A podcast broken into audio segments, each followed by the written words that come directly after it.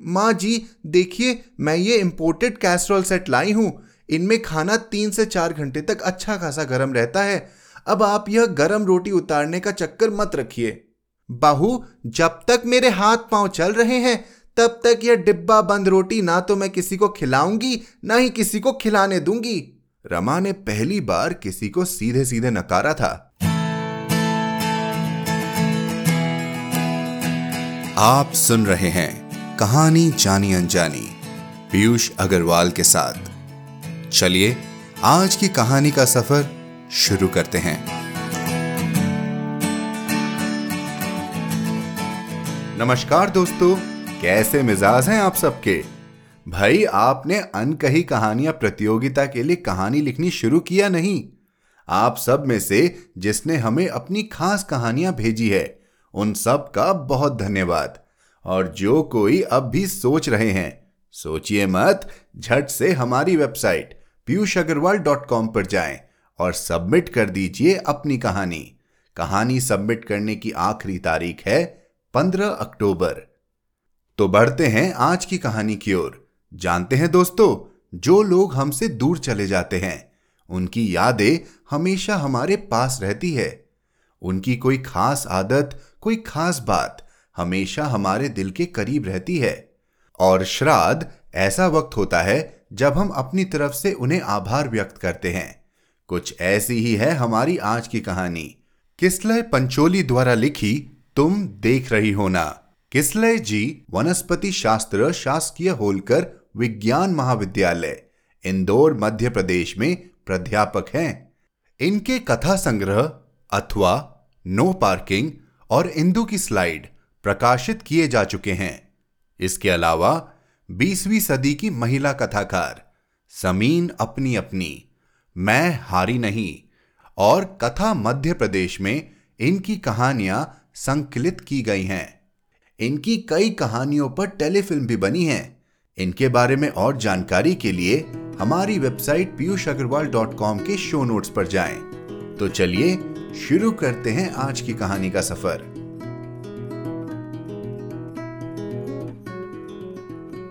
तुम देख रही हो ना? किसलय पंचोली। मैं आटा गूंद रहा था कि तभी घंटी बजी। आप इस गलत फहमी का शिकार ना होवे कि शायद कहानी का प्रारंभिक वाक्य मैं आटा गूंद रही थी होगा। प्रिंटिंग मिस्टेक से रहा छप गया है। हाँ तो मैं आटा गूंद रहा था। मैं यानी retired SP rural K C Upadhyay. Kailash Chandra Upadhyay कहने से जैसे दास्ता टपकती है, केसी से अफसरी। क्या करूँ? पुरानी आदत है। जब से सरकारी नौकरी में आया हूँ, अफसरों ने मुझे केसी पुकारा। मुझे लगता था इन्हीं इनिशियल्स में वज़न है। फूक मारो तो उड़ जाए। ऐसा नाम है कैलाश चंद्र। हाँ तो मैं आटा गूंद रहा था और घंटी बजी। बजाने के ढंग से मैं समझ गया। यह लता होगी। मेरी मंजली बेटी, इसी कॉलोनी में रहती है। पीछे दो रो छोड़कर उसने मेरे आटे सने हाथों को देखा, अपने लाए टिफ़िन को सेंट्रल टेबल पर रखा और गुस्साती हुई धप से सोफे पर धंस गई। क्या पापा, आपसे मैंने कहा था ना, आज खाना मैं ला रही हूँ, फिर भी? मैंने कहा, बेटी, कोई एक दिन की बात हो तो ठीक रोज रोज तेरे घर से खाना आए अच्छा नहीं लगता। आप हमारे घर खाएँ, यह आपको गवारा नहीं। मैं यहाँ आकर बना दूँ, इसमें भी आपकी हामी नहीं। खाना बनाने वाली बाई लगवाई तो उसे भी आपने हटा दिया। होटल या भोजनालय का खाना आपको जमता नहीं। मेरे यहाँ से टिफ़िन लाऊं, ये भी मंजूर नहीं। बताइए, फिर हम लोग क्या व्यवस्था करें, जो आपको रास आए और मुझे संताप से बचाए? लाडली बेटी ने अपनी पीड़ा का तर्क चित्र खींच दिया। लता, इस बात का दुख क्यों पालती हो कि मुझे भोजन बनाना पड़ता है? बिलीव मी मैं तो इस तरह रिटायर्ड लाइफ एंजॉय कर रहा हूँ। मैंने बात की दिशा मोड़ने की निरर्थक कोशिश की। नहीं, यह आपकी ओढ़ी हुई मजबूरी है। एंजॉयमेंट नहीं, मैं सब समझती हूँ। लता ने अनुभवी बुजुर्गुना अंदाज में कहा, मेरी दुखती रग वह पहचानती है, इसलिए स्वयं भी दुखी होती रहती है। उसकी बिखरती भावनाओं को बटोरते हुए मैंने कहा अच्छा अब तुम भोजन ले ही आई हो तो टिफ़िन फ्रिज में रख दो। शाम को माइक्रोवेव में गर्म कर खा लूँगा। कम से कम शाम को तुम तनाव मुक्त रहोगी। पापा, आप भी बस, कह उसने अपना सिर मेरी छाती पर टिका लिया। वह मेरे हाथों की झुर्रियों पर धीरे धीरे उंगलियाँ फेर रही थी और मैं यादों का कफ गले में फंसता अटकता महसूस कर रहा था। उसके आँसू मेरी बूढ़ी चमड़ी की दरारों में फैल रहे थे और मैं पूरी ताकत से अपनी दोनों आँखें बीच आंसुओं को बहने से रोके हुए था। उसने रुमाल निकाल आँखें, नाक और फिर पूरा चेहरा पोछा। गमगीन पर स्थिर निगाहों से मुझे देखा, चलती हूँ, पापा। आप अपना ख्याल रखना। खास कर काम होने के बाद गैस की टंकी का नॉब नीचे से बंद ज़रूर कर देना। आपको गंध कम ही आती है। कहीं गैस लीक हो गई तो?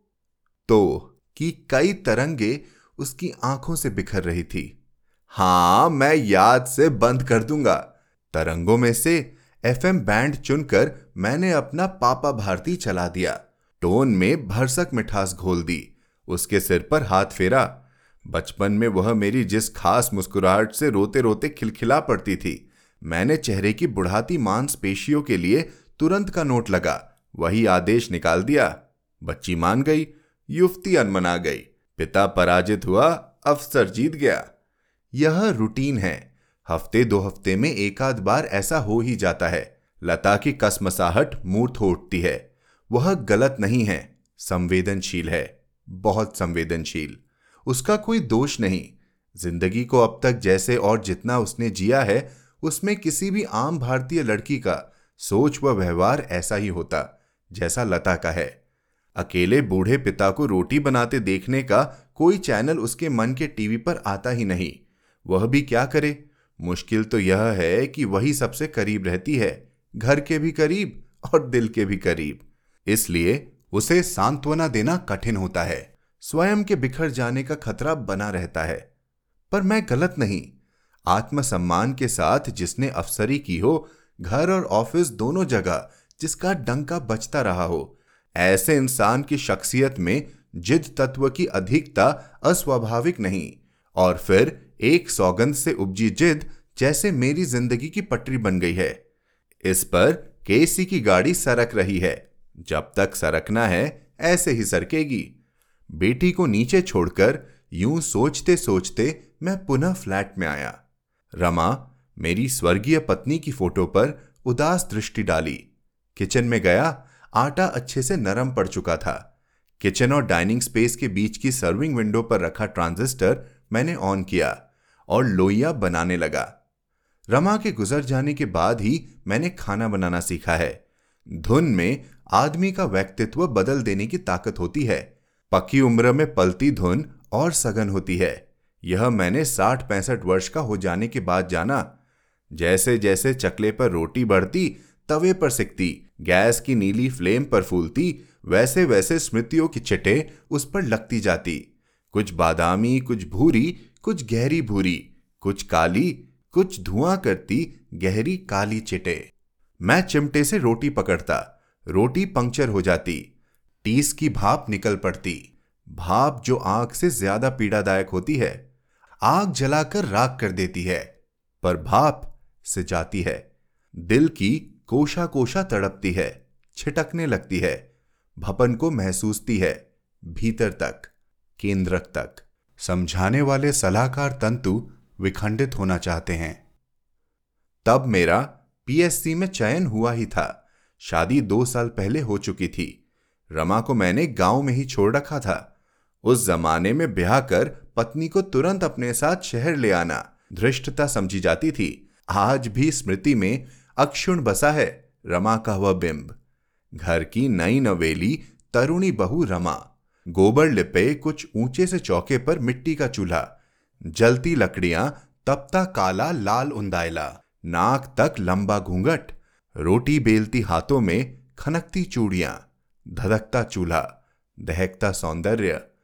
पिताजी कहते, रोटियाँ उतारना शुरू हो गई है। चलो गरम गरम खा लो। आसन बिज जाते, लोटा गिलास रखे जाते, थालियाँ परोस दी जाती। उतरती गरम रोटी के लिए क्यों लगा रहता? पुरुष सदस्य पहले खाते। मैं ऐसी जगह बैठता जहाँ से रमा की झलक दिखती रहती। धीरे धीरे खाता ताकि देर तक उसे निहार सकूँ।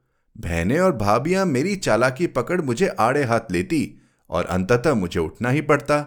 बाद में घर की स्त्रियों का खाना जो होना होता था, दूसरी पोस्टिंग के वक्त माँ ने रमा को मेरे साथ भेज दिया। शहर की ज़िंदगी में वह कुछ अनफिट सी रहती थी। मुझे भी अपने अधिक पढ़े लिखे होने का गुरूर सा हो गया था। रमा को मुझसे कोई शिकायत नहीं थी, पर मेरी शिकायतों की फहरिस्त धीरे धीरे लंबी होती जा रही थी। तुम्हारा साड़ी बांधने का ढंग अजीब बेतुका है। तुम किसी को नमस्कार भी अच्छे से नहीं कर पाती हो। अंग्रेज़ी नहीं आती तो उसके शब्दों का हास्यास्पद प्रयोग मत किया करो। अक्ल की तुम्हें भी बहुत कमी है। आदि, मेरी टोका टाकी नुक्ता चीनी उसे बुरी लगी। ऐसा उसने कभी दर्शाया नहीं। दैहिक भाषा की मात्राएँ वह बराबर मिला लेती थी। बच्चे होते गए, वह उनमें रमती गई। प्रमोशन होते गए मैं ऑफ़िस में और व्यस्त होता चला गया। मेरा घर, तब घर कम, स्वजातीय ब्राह्मणों की धर्मशाला अधिक बन गया था। शहर के मध्य में स्थित मेरे गाँव के लोगों, रिश्तेदारों का अपना सुविधाजनक ठिकाना, मुझे भी गर्व होता था। कितने लोग वहाँ आकर ठहरते थे। श्याम काका के बेटे को कॉलेज में एडमिशन दिलवाना है। हॉस्टल में कमरा अभी मिला नहीं, महीने पंद्रह बीस दिन वे टिक गए। घनश्याम मामा के ससुर जी बड़े अस्पताल में भर्ती हैं। हर्निया का ऑपरेशन होना है। उनके साता पूछने आने वाले निकट संबंधियों की घर में आवक जावक बढ़ गई। शांति बुआ जी का देवर बीए करके फ़िलहाल बेरोजगार है। वह यहाँ नौकरी की आस में डेढ़ महीना ठहर गया। गाँव के पड़ोसी शिवलाल जी की बेटी की शादी यहाँ तय हुई है। लड़के वालों ने कहा, आप ही इंदौर आ जाइए। घर में शादी मान दी गई। दरअसल मैं जिस पृष्ठभूमि से उठकर अफसर बना, उसमें यह एक विशिष्ट उपलब्धि थी। परोक्ष या अप्रोक्ष रूप से बहुतों के लिए मैं लक्ष्य प्राप्ति में सहायक रहा। इस सब के चलते रमा का आधे से ज़्यादा दिन रसोई में ही बीतता। चाहे घर में कितने भी मेहमान हो, नौकर चाकर की मदद हो, रोटियाँ वह हमेशा गर्म, उतरती हुई ही परोसती थी। मनुहार के घी से तर, आग्रह के गुड़ की डली के साथ निसंदेह इन बातों का घरेलू बजट पर बहुत असर पड़ता था, पर इसका ना मुझे मलाल था, न ही रमा को। समय ने अपने पैरों पर पंख बाँध लिए थे और प्रवासी पक्षियों सा उड़ा जा रहा था। देखते देखते शादी के अड़तीस साल कब बीत गए, पता ही नहीं चला। बड़ा बेटा सुधीर अमेरिका चला गया, सॉफ्टवेयर इंजीनियर बनकर। बेटियाँ कृष्णा, लता और गीता की शादियाँ हो गई, वे अपने अपने घर गई। छोटा बेटा रमेश एमबीए करके मल्टीनेशनल कंपनी में मैनेजर हो गया। बहु अपेक्षा भी एक जानी मानी फर्म में पब्लिक रिलेशन ऑफिसर बन गई। रमेश की शादी के तुरंत बाद ही मेरा रिटायरमेंट हुआ और हम सरकारी बंगला छोड़कर इस तीन बेडरूम वाले फ्लैट में आ गए। घर के कुछ अलिखित नियम इतने लंबे चौड़े थे कि फ्लैट के दरवाजों ने उन्हें घुसने से मना कर दिया। कुछ जिन्हें हम अपने साथ चिपका कर घुसा लाए वे बहु अपेक्षा की कसौटी पर खरे नहीं उतरे, जहाँ रमा ने कभी एक सुई भी अपने आप नहीं खरीदी थी पिछले चालीस वर्षों में। वहाँ अपेक्षा ने चार महीने में फ्लैट का कायाकल्प अपने अनुसार करने की ठानी। माँ जी, देखिए, मैं ये इंपोर्टेड कैस्ट्रोल सेट लाई हूँ। इनमें खाना तीन से चार घंटे तक अच्छा खासा गर्म रहता है। अब आप यह गर्म रोटी उतारने का चक्कर मत रखिए। बाहू, जब तक मेरे हाथ पाँव चल रहे हैं तब तक यह डिब्बा बंद रोटी ना तो मैं किसी को खिलाऊँगी, ना ही किसी को खिलाने दूँगी। रमा ने पहली बार किसी को सीधे सीधे नकारा था। नए घर में कौन सा सामान कहाँ रखना ठीक होगा? इस बात पर कई बार मैं और बहू दो पार्टी बन जाते। मेरे और उसके अहम टकरा जाते। नए जमाने की बहू ने टकराव से बचने का रास्ता खुद ही ढूंढ लिया। कंपनी के फ्लैट में दोनों शिफ्ट हो गए। कृष्णा और गीता की उदास चिट्ठियाँ आई।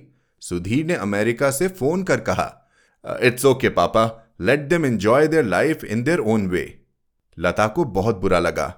अपेक्षा भाभी ने यह अच्छा नहीं किया। माँ ज़िंदगी भर किचन में खटती रही। अब आराम के दिन आए तो भैया भाभी अलग हो गए। टूटा अलगा तो मैं भी था अंदर से, पर बेटी को समझाइश देता रहा। आजकल 99 परसेंट घरों में यही हो रहा है लता। लोग न्यूक्लियर फैमिली में रहना पसंद करते हैं।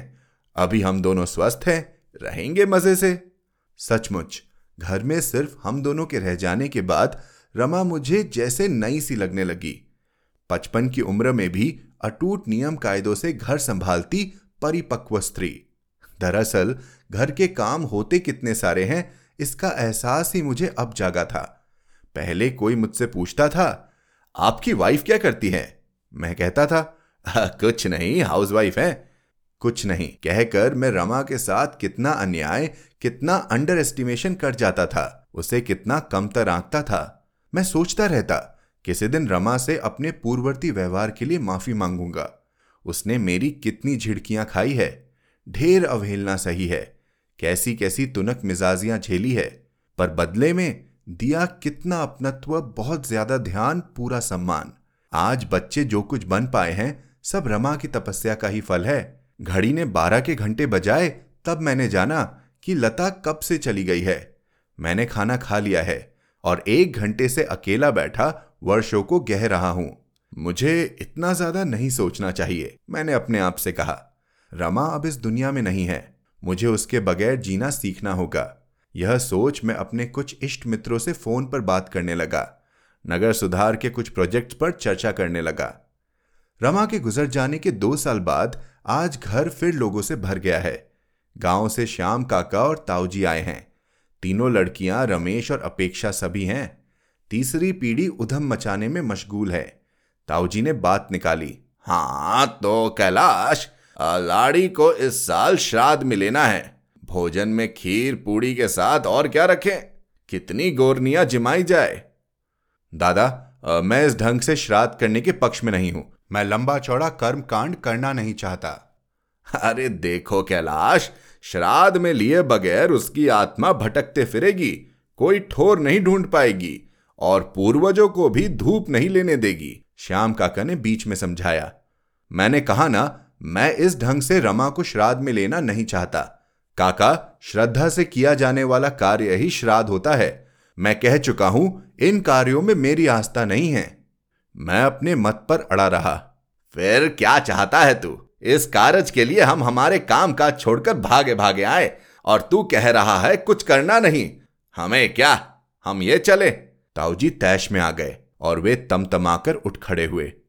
अरे दादा, हम जानते हैं कि कैलाश बचपन से ही कितना जिद्दी है। यह नहीं मानेगा। करेगा अपने मन की। अपन वहाँ गाँव में ही लाड़ी को तिथि देखकर श्राद्ध में ले लेंगे। श्याम काका ने बचाव की गली ढूंढ ली। आज फिर मैं आटा गूंद रहा हूँ। मैंने सब्ज़ियाँ दाल चावल बना लिए हैं। बर्तन वाली बाई की बच्चियों को भोजन पर बुलाया है। वे डाइनिंग टेबल की कुर्सियों पर सहमी सिकुड़ी सी बैठी हैं। शायद सोच रही हैं, साहब को आज क्या हो गया जो हमें खाने पर बुलाया है? ऐसा लगता है आज बाई ने उन्हें खूब रगड़ रगड़ कर नहलाया है। तेल डाल, मांग निकाल कस कर चोटियाँ गूंथी हैं। थालियाँ परोस कर मैंने उनके आगे रख दी। मैं गोल गोल फूली रोटियाँ बना रहा हूँ, उन्हें खिला रहा हूँ। बच्चियों के चेहरे पर तृप्ति मुझे उपकृत कर रही है। मैं सोच रहा हूँ, रमा, तुमने कितनों से दुआएँ पाई होंगी? यूँ गरम रोटियाँ खिला खिलाकर फिर भी भगवान ने तुम्हें पहले बुला लिया। और मुझ जैसे जिद्दी अभिमानी को रहने दिया। क्या इसलिए कि मैं महसूस कर सकूँ अपनी गलतियाँ? तुम गई भी रोटियाँ बनाते बनाते, उस दिन तुम्हारी तबीयत ठीक नहीं थी। तुम कमज़ोरी महसूस कर रही थी, पर अपने नियमों के प्रति प्रतिबद्ध थी। मुझे गरम रोटी खिलाने का नियम लागू था। मैं खाना खा रहा था। रमा, बस एक रोटी और मैंने कहा था। तभी अंदर से धड़ाम की आवाज़ आई थी। मैं उठकर किचन में गया था। तुम फर्श पर बेहोश पड़ी थी। तुम्हारे हाथ में बेलन था। चकले पर एक रोटी बिली पड़ी थी। तवे पर एक रोटी डली थी। मैं तुरंत तुम्हें डॉक्टर के पास ले गया। यकायक, तुम्हें ब्रेन हैमरेज हो गया था। और तुम चल बसी। पता है रमा, उसी दिन से मुझे यह अपराध बोध सताता रहा कि मैंने एक रोटी और क्यों मांगी। ना मैं रोटी माँगता, ना तुम्हें खोता। तुम कह रही हो ना कि यह एक संयोग था, पर मेरे लिए यह एक केस बन गया। मैंने उसकी पूरी तहकीकात की और पाया मुजरिम मैं ही था। एक बात और, रमा, मैंने तुम्हारी चिता पर सौगंध ली थी। जब तक जीऊँगा, अपनी रोटी अपने हाथों से बनाकर खाऊँगा। मैंने अभी तक यह नियम भंग नहीं किया है। तुम देख रही हो ना, मैं सुधर गया हूँ।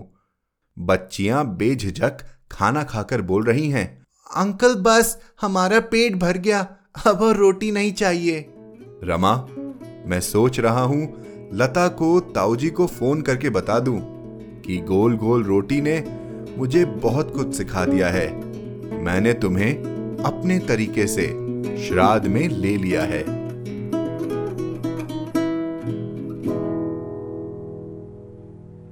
तो दोस्तों, कैसी लगी आपको आज की कहानी? किस खास इंसान की याद दिलाई इस कहानी ने आपको?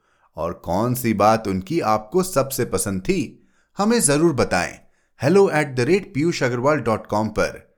हमें लिखना और अनकही कहानियाँ में हिस्सा लेना न भूलें। अपने दोस्तों, रिश्तेदारों को भी बताएँ और बढ़ावा दें। एक बार फिर कहानी सबमिट करने की आखिरी तारीख है पंद्रह अक्टूबर। इसी नोट पर मैं आपसे विदा लेता हूँ। अगर हमारी कहानियाँ आपके दिल को लुभा रही हो तो आप हमें अपना योगदान कर सपोर्ट भी कर सकते हैं। और जानकारी के लिए पीयूष अग्रवाल डॉट कॉम पर सपोर्ट द शो पर क्लिक करें। आप जिस भी ऐप पर यह पॉडकास्ट सुन रहे हैं, हमें सब्सक्राइब या फॉलो करना न भूलें। हर शुक्रवार आप तक नई कहानियाँ लाने का श्रेय मैं अपनी टीम को देना चाहूँगा। आज के एपिसोड की प्रोड्यूसर हैं देवांशी बत्रा। आप सुन रहे थे कहानी जानी अनजानी पीयूष अग्रवाल के साथ, जो कि इंडी पॉडकास्टर की एक पेशकश है। तो हम आपसे मिलते रहेंगे हर शुक्रवार। तब तक के लिए अपना ध्यान रखिए, स्वस्थ रहिए और मुस्कुराते रहिए।